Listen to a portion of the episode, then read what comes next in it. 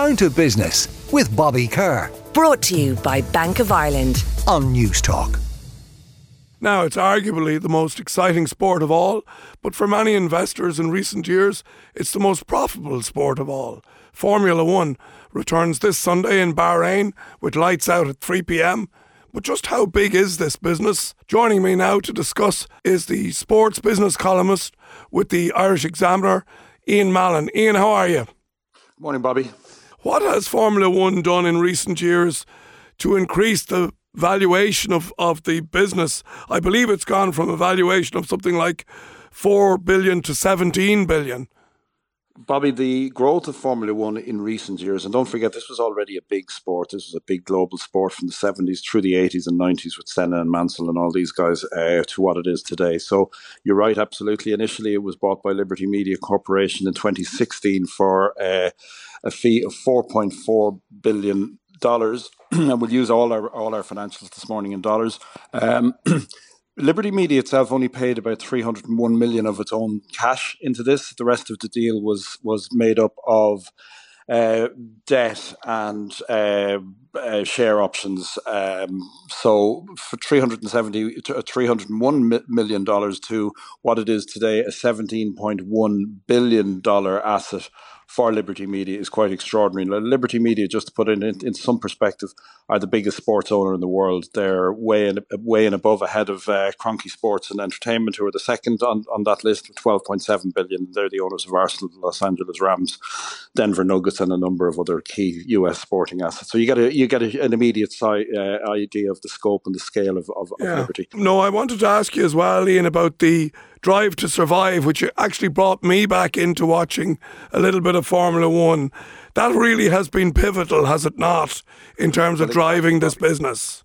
Yeah, absolutely. I mean, the key here for how how how an asset can go from four billion to seventeen billion, and it's very very simple, really, in that uh, it was all down to marketing and that marketing took two different strands. One was immediately after Ecclestone was bought out and, and CVC by Liberty, they uh, encouraged and freed up uh, the sport and its assets, its drivers, its teams to indulge more in social media. That immediately brought a lift. But you're right, the big, the key lift here was the drive to survive, and these guys were the, the you know the, these set the standard for what all other sports brands are doing now, and that's letting the cameras in and letting them have a look behind the scenes.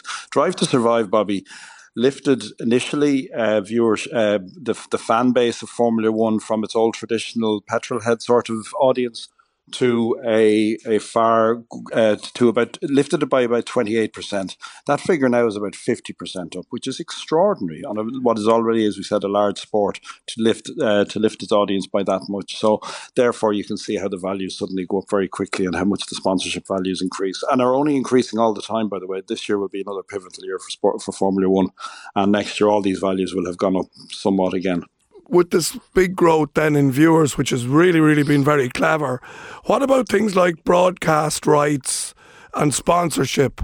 Is there a parallel there in growth? There is, Bobby. So broadcast rights for let's look at the US market, which is the key market, by the way. When Liberty bought Formula One, they had to make F1 work in the US, and it was uh, it, it, there was a passing interest in it for sure. Where the broadcast rights there were about five million dollars per year uh, initially with Liberty, and one of the reasons for that is because Liberty wanted to bring that to a larger audience. They made it free to air. There was a number of rights acquisitions deal with uh, ESPN.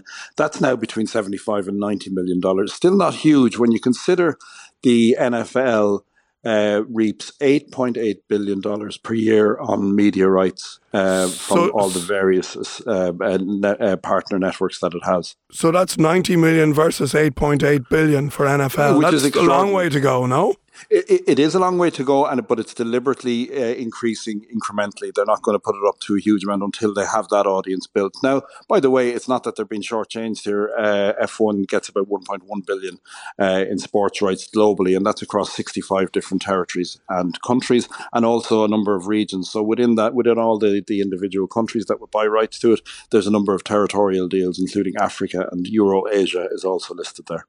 Tell us about the logistical side of things. It, it, it, it, seems to me to be a hugely expensive business at all sorts of levels uh, to get involved in. But the movement of 10 teams across 20 countries in nine months, all that R&D, all that specialist engineering stuff, it's got to cost a lot of money.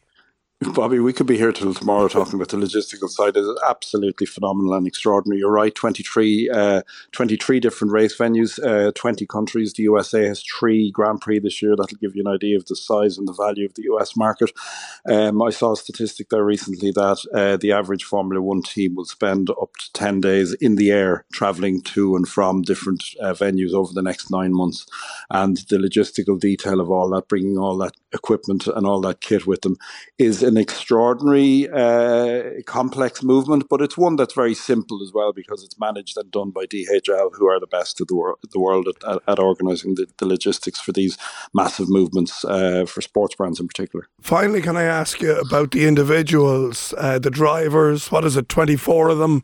What's the upside for them? Again, it seems huge the upside is huge, and you could break sponsorship and you could break valuations in, in, in, Formula One or in any sport into two things into the brand itself and then into the various teams and their assets, the players. So the players or the drivers in this case are extremely uh, well uh, sponsored. They're extremely valuable assets, particularly at the very top end where you have the Hamiltons and the Verstappens who are kind of on basic salaries, or will I say basic salaries of about $40 million per year uh, with bonuses on top of that. And then whatever their own personal um, uh, sponsorship uh, assets are worth. Obviously, they'll have their own sp- personal sponsorship deals, which don't clash with their teams or, of course, with F1s. So the value for these guys is, is, is nothing short of extraordinary. But then again, they are putting themselves at risk, uh, at extraordinary risk as well. Um, and they're they're out there. They're probably you know they're they're, they're overt sports stars who are putting their reputation and their talents on the line uh, in, in in the most uh, okay. you know microscopic way, let's say. Well, look, it's a fascinating sport. Uh, it's a fascinating business of sport. And uh, Ian Mallon, sports business columnist with the Irish Examiner, thanks for joining us today. That's great. Thanks, Bobby. Down to Business with Bobby Kerr. Brought to you by Bank of Ireland. Saturday morning at 11 on Newstalk.